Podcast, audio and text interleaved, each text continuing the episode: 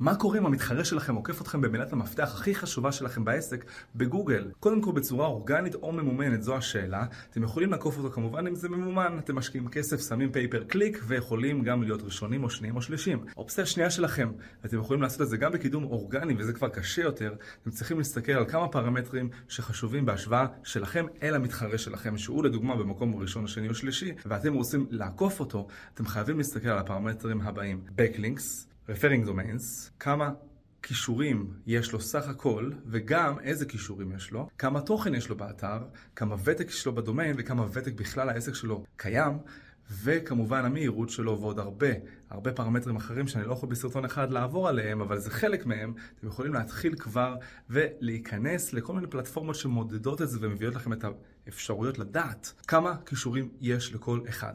וככה אתם יכולים להשוות ולהתחיל את התהליך הראשוני, לעקוף את המתחרה שלכם ולדעת קודם כל מה הוא עושה. או מה הוא עשה בשביל להגיע לאיפה שהוא נמצא. אתם יכולים לעשות modeling לזה, או יותר טוב מזה, וגם אתם כבר עם זמן, כמובן זה לא יקרה מיידית בקידום אורגני בגוגל, ייקח לזה זמן, אבל אתם תצליחו לעקוף את המתחרים שלכם. thank you